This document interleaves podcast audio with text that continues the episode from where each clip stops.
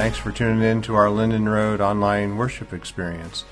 We're glad you're here, and if this is your first time, you could do us a favor by uh, clicking on the digital connection card up in the corner, or leave a comment here in the chat, or if you'd like, and you're watching on YouTube, if you'd scroll down all the way down, you'll find a link there. We just would love to know who you are and maybe how we could pray for you, and and would invite you to leave a question if there's something you'd like to know more about, and we'd certainly try to answer that. And we certainly hope it's not your last time. And if this is your spiritual home, we are grateful too that you've tuned in and pray that things go well for you and are glad that you've been able to join us here. And if there's something again that we need to know, please use the digital connection card or the the comment here in the side, or actually scroll down in YouTube and let us know what we need to know. Uh, but together, we're grateful for the many things that we uh, can partner with here. As we come to worship today, I want to share with you some prayer requests from some uh, friends. As you know, I've shared over the many months, I've been doing some work inside uh, the Mansfield Correctional Institute through the Ministry of Prison Fellowship. And, and recently we asked the men if there's anything they'd like to have prayer for. And so I'd like to share a couple of those now. First, one of the gentlemen shared that he was grateful that we were coming in and he wanted us to pray for his wife and for his uh, children and then also for his grandchildren and then to pray for him that God would protect his family and that God would also consider giving him a shot at freedom if it's his will. And then Jimmy asked that we would pray first in detail uh, to think about who he is and he knows that he's uh, planted bad seeds in the past but he also knows that he's doing some good things and so he wants us to pray for the people uh, for the good seeds that he's planted. And that we would also ask God the Father that he's thankful he's given him a heart of thankfulness and love and joy and peace, and that he's able to demonstrate these things in the name of Jesus. And then finally, one of our friends asks that we pray for his son James, who needs prayer because of his uh, addictions and his drug problem. And he wants him to meet Jesus. And so let's take a moment and, and pray for these men. Father, we're grateful for the work you do inside the prisons, and so we lift up these particular prayer requests and many others that I know are there. We know that we can stand with these brothers to give them encouragement, knowing that we've prayed for them. And so send your Holy Spirit this morning, even to bless them to know that you are present to them in the midst of their journey in this chapter that they're walking in. But we're grateful that we can stand with them, and we pray it together in the strong name of Jesus. Amen.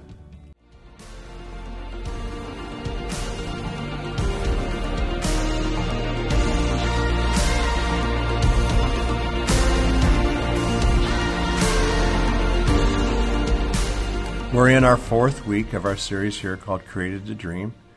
In the first week, we talked about the idea of faith and how important it was. And then the second week, we talked about just how to have initiative and how to start.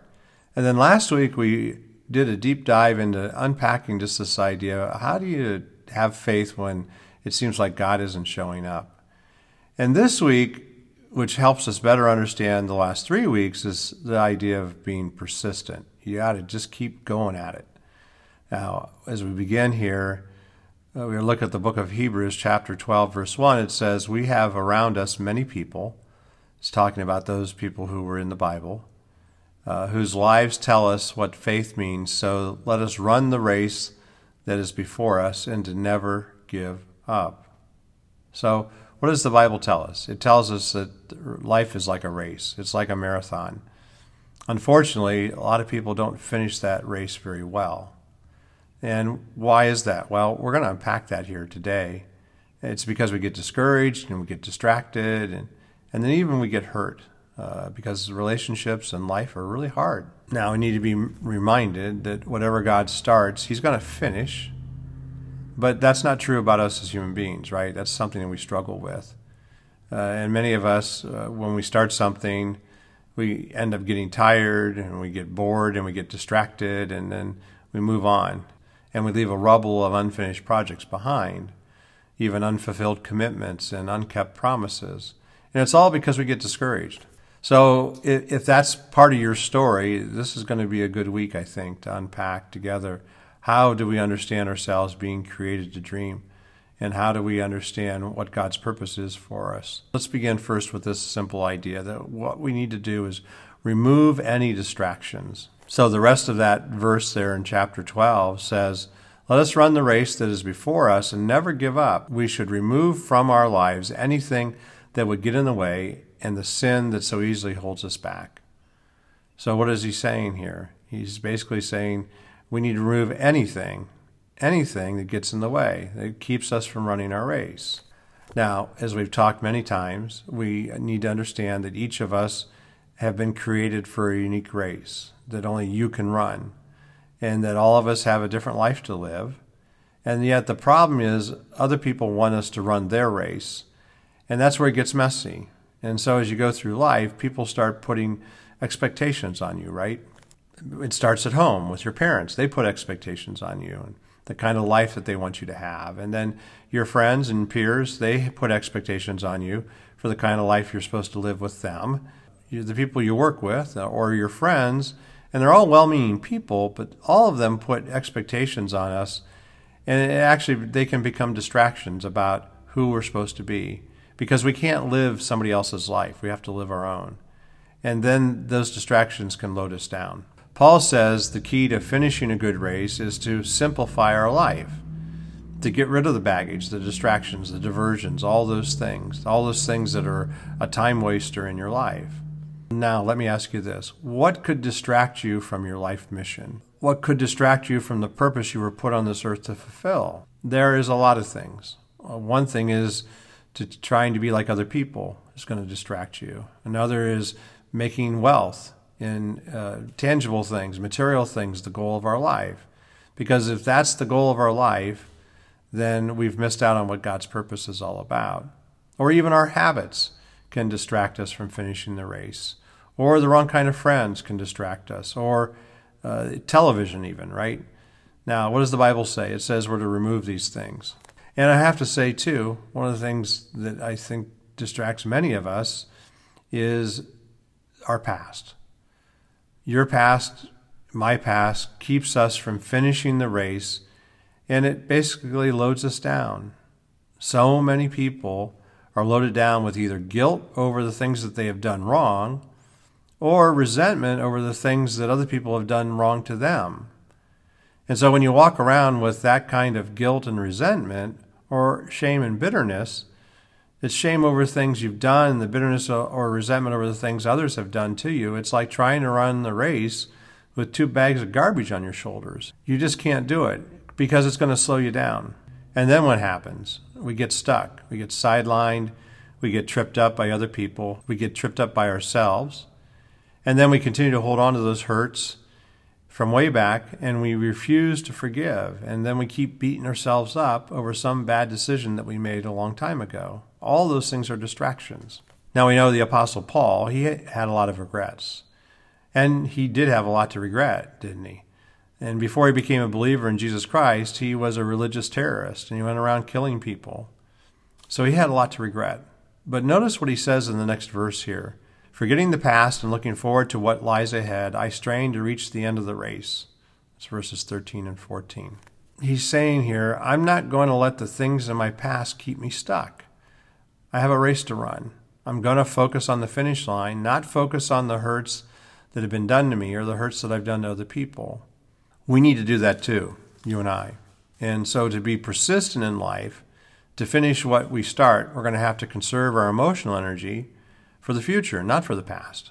I think that makes a lot of sense. We need to focus all of our emotional energy on the future, on what God's going to do, and let worry and regret and guilt be in the past. So we're going to have to let go of some grudges, and we're going to have to let go of some of the guilt, and we're going to have to let go of the grief. Now, the Bible tells us in Isaiah 43:18, I love this, don't dwell on the past because it will be a distraction. We want to finish well, the second thing you and I have to do is remember the reward. Remember that God has put a reward out there in front of us. If you're going to finish well in life, you have to remind yourself, I have to remind myself of why we do what we do. Otherwise, why even make the effort, right? It's this idea of the why. Why do we do it? It's the why that's behind what you do determines how long you're going to last in what you do. If it's all about immediate gratification, you're not going to last five minutes. And if it doesn't show up, you'll stop.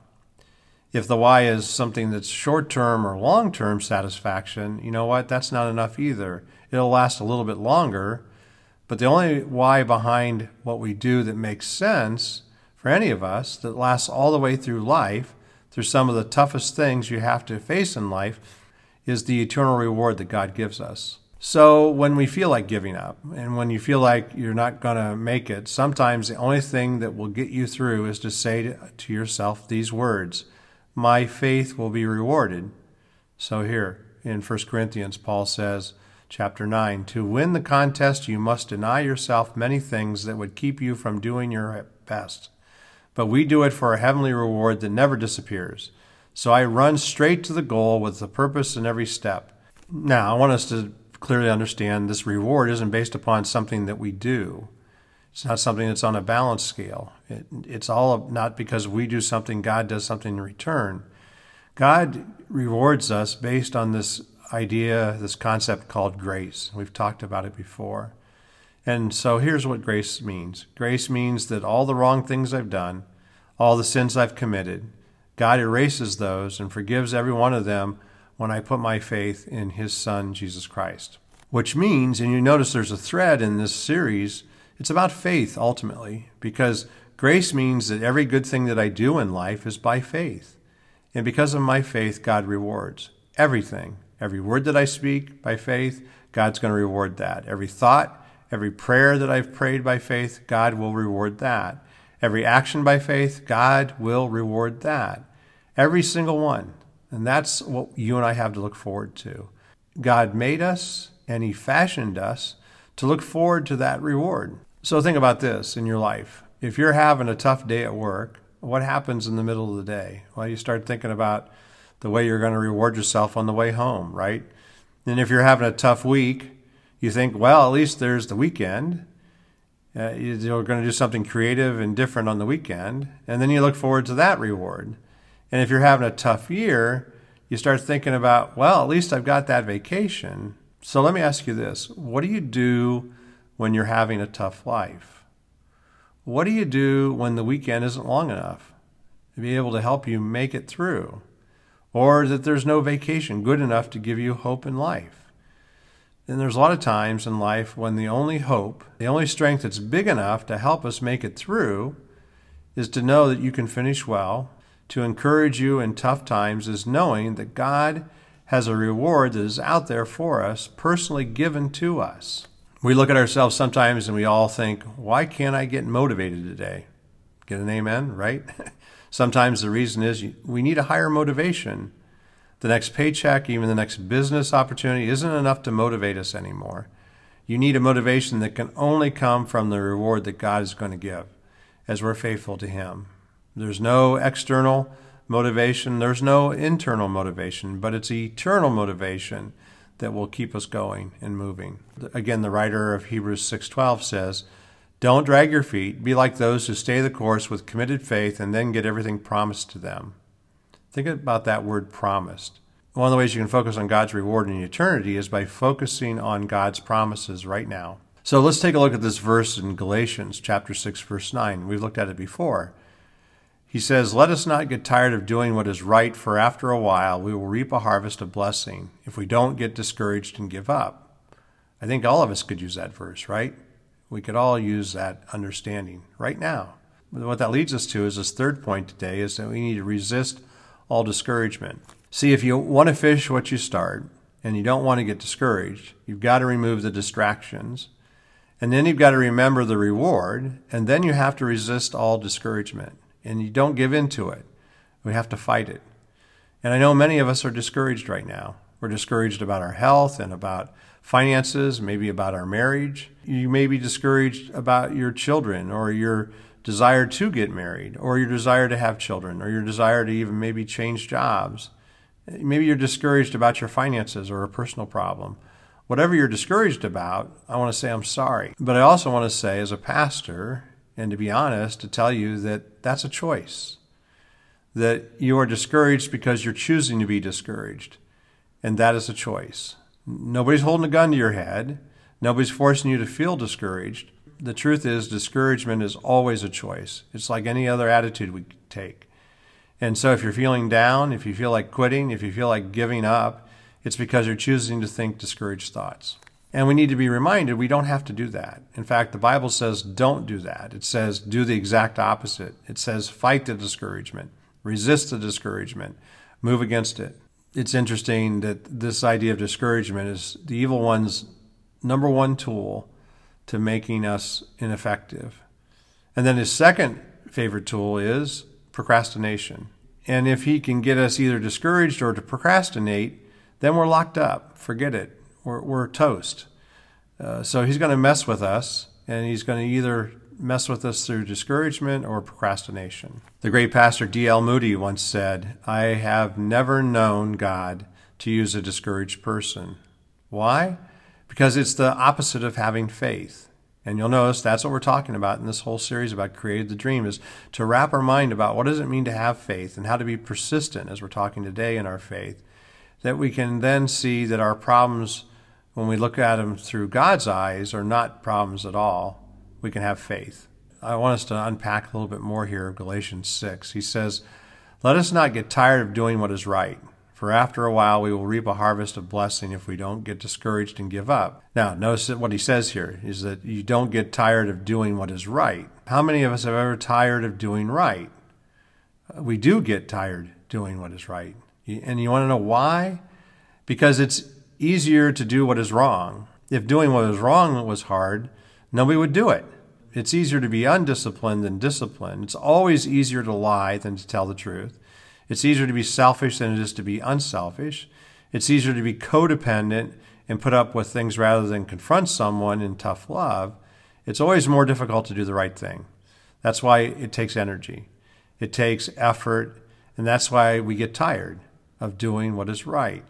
So it, it takes energy to do God's will. Notice it says, don't get tired of doing what is right, for after a while, and we need to look at that, we will reap a harvest of blessing, which means if we don't give up, whatever we give to God, He multiplies. As we talked last week about the farmer, right, and his understanding of how God works. We know when we plant the seed, we don't get a plant instantly, right? No, there's always a delay. There's a time period. You have to wait. You plant in one season, springtime, and you harvest in another season. And then there's summer and fall too, right? There's always a delay. You just don't get instant gratification. God is not a vending machine where you put in a prayer and instantly get it. So let's take a moment and talk about why does God delay our prayers? He delays our prayers because he's stretching our faith. It's not I pray for it and bam, it happens instantly. There is always a delay for a while people will say, I'm going to start following God's principles of finance. I'm going to start tithing. So they start putting God first and giving 10% back to God. And then they expect the very next day all their financial problems will be cleared up. It doesn't work that way. There is a delay between planting or sowing and reaping. It says after a while we'll reap. So what do you do after that, after a while time, when you've done the right thing, but you haven't seen the reward yet? What do you do? What do you do in light of that? Well, it says, keep on doing what is right. Keep on doing the right thing. What I have to say is probably one of the greatest tests of faith is how we handle these delays. How do we handle what would appear to be setbacks? When you're doing the right thing and you don't see the immediate reward, the immediate results. When you do the right thing, even when nothing is happening, what do you do? Do you have a pity party and invite yourself to it? Or do you start complaining? Do you start griping? You start saying, forget it, I'm going to give up, this isn't worth it? No, the Bible's pretty clear. It says that we need to resist discouragement. He says what? Keep on doing what is right for a while. We will reap a harvest of blessing if we don't get discouraged and give up. Don't give in without a fight, is what he's saying. Here's what we need to understand anything worthwhile in life takes effort. It takes energy and it takes endurance. Nothing worthwhile is easy in life, and anything worthwhile takes effort, energy, and endurance. You just got to keep on keeping on, as they say. I can say this much as we think about life, and we can count on this, is that God will test our faith in life and He will test our commitment. He's not going to test it a hundred times. He's going to test it thousands and thousands and thousands of times. Why? Because He wants you to learn about what's inside you and second, he wants you to learn what he is like and depending upon him. Now, I know that when we start unpacking these things, we need, all need to understand that life is tough. There's no being around the bush about this one. Life is often very tough. This world is not heaven. All you have to do is watch the news and see the terrible things that we see happening in, in the Middle East right now. Things are not perfect here on earth. Life is tough. And as you go through life, you often start to get tired and you start to get discouraged and you begin to doubt yourself and then you begin to doubt God and you start saying things like, maybe this serving God thing isn't what it's cracked up to be. We start having doubts and we start thinking, if I just let up the pedal a little bit, not have so much gas in my life, maybe become a lukewarm Christian. It, those things can be real. Our minds can be filled with discouragement. And there can be a point where we feel like quitting. And what do you do? Well, let's look at this next verse here. I want to share with you. It comes from Psalm 94:19. Lord, when doubts fill my mind, when my heart is in turmoil, quiet me and give me renewed hope and cheer. Wow, that's so beautiful. It's the idea of pausing and reflecting on God's goodness. This verse tells us two things that we do when we're filled with doubt and want to give up. The first, it says, quiet time. The first thing you need to do when you're filled with discouragement is to sit down and shut up. You need to be quiet most of us are not quiet. In fact, we don't even like quiet, right? Quietness can scare us. If we sat here for five minutes, we wouldn't know what to do. Seriously. So let me ask you a question Are you ever awake and quiet at the same time? I mean, there's a practice that we need to lean into. Some of us, the only time that we're quiet is when we're asleep. From the moment we get up, the radio goes on, the TV goes on, or you pick up the paper, or you pick up your phone, start scrolling, checking out the social media tabs. You see, our entire life has become interactive, and that's not a good thing. One of the things that I've come to understand is that the less silence you have in your life, the more stress you're going to have. The less silence, the more stress. And that the idea, and I, I want to give a promotion here again, we have it here in the worship notes, the Pause app from Ransomed Heart Ministries.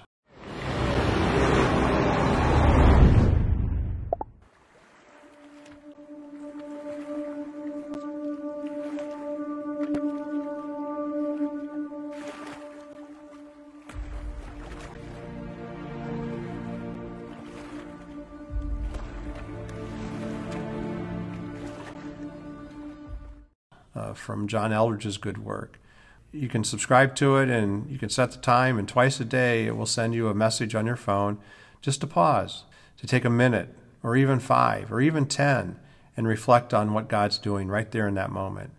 You ought to do that. Take a look at it now. It's here in the worship notes. And so the second part of that psalm tells us that he says, What? And renew me, give me renewed hope and cheer. How do you do that? Well, we do that by focusing on God. When you focus on God to relieve discouragement, you want to do three things. You want to focus on God in your past, you want to focus on God in your present, and you want to focus on God in your future. Now, what do I mean by that? Well, first, you want to remember God's goodness to you in the past, to remember all those amazing times that He's shown up, that He is a good God, that you remember His presence with you, and that He's with you even now, right? Even though you don't feel it.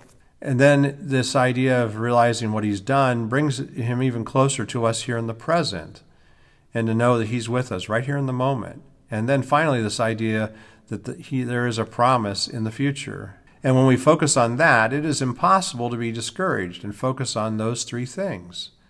What causes discouragement in our lives is looking at our problem. We look at the world and then we're distressed. And then you look within and you're going to be depressed too, right? But when you look at Christ, you are going to find peace and you're going to find rest. So the question is, what are you looking at? Or who are you looking at? And so then also we need to see here that the secret of defeating doubt and discouragement is this it's to change our focus to God, to change our focus to His goodness, His presence, and His promise. Again, Paul says in Philippians 1 6, God who began the good work within you will keep right on helping you grow in His grace until His task within you is finally finished. What God starts in your life, He finishes, and He's not through with you. That's an encouraging word right there. So let's do a little self inventory here, quick. Take a look at this list. How are you doing with this list? Uh, how about your daily time with God? How about praying for your family and your marriage or those you might be in a small group with? How about sharing your faith with friends who don't know Jesus? How about your tithing of giving to God's work? How about your exercise and diet? How about controlling your anger and your words and your thought life? And how about trusting God with your pain and your problems? So, yeah, take a look at this list and where do you need to be more persistent uh, and to finish what you start? Because I'm going to guess when we start looking at these things, and maybe you're there where we sort of say, I'm just at a quitting point, that you're ready to give up, that you can't do anything more, that you're just done. But I want you to, to know that you can take it and there's this last step that we have to do, and that's to number four, to renew myself daily. So, what have we said? We said in the race of life, you must remove any distractions, you must remember the reward at the finish line, you must resist all discouragement, and then you've got to renew yourself every day. Renew myself daily. If you're going to last over the long haul, you must figure out how to recharge yourself both physically and spiritually. You got to learn the art of mid flight refueling how to keep on keeping on and still get recharged. First, we need to learn physical renewal. The psalmist says in chapter 127, verse 2, God wants his loved ones to get their proper rest. Okay, how you doing with that? And I know many of us are probably not doing well at all with that. The first part of this verse in the Living Bible translation says, It's stupid for you to get up so early and stay up so late, for God wants his loved ones, his children, to get their proper rest. No wonder you're discouraged, because fatigue will make cowards out of all of us. That's what Vince Lombardi said. And then the second thing is that we need daily spiritual renewal. Again, Paul writes in 2 Corinthians chapter 4, verse 16. This is why we never give up. Our spirits are being renewed every day. Now, how does that happen? How do you get spiritual renewal? Is by spending time with God. That's the secret of persistence. It's the secret of endurance, if you will. It's the secret of finishing what you start is to focus on Jesus Christ. Now, let's look at this next verse here. Let us keep our eyes fixed on television. No, that's not what it says, right? No, it says, let us keep our eyes fixed on Jesus, on whom our faith depends from beginning to end. You see, he didn't give up because of the cross. Jesus had to face something far worse than you or I are ever going to face, and he didn't give up. And that's our hope. And how was he able to do that? Well, he knew the reason and he knew the reward. And so when you plug into His power, you will have the power of persistence. So, really, what it's about is opening our lives to Jesus and saying, I want to run your race and to engage in a way that will be new and fresh. And so, let's pray. Father, life is often very tough, and many of us feel like giving up. I know people are watching this that are at a quitting point. I pray that you'll strengthen their faith and help them finish this race and complete what they've started. And we pray it all through the strong name of Jesus. Amen.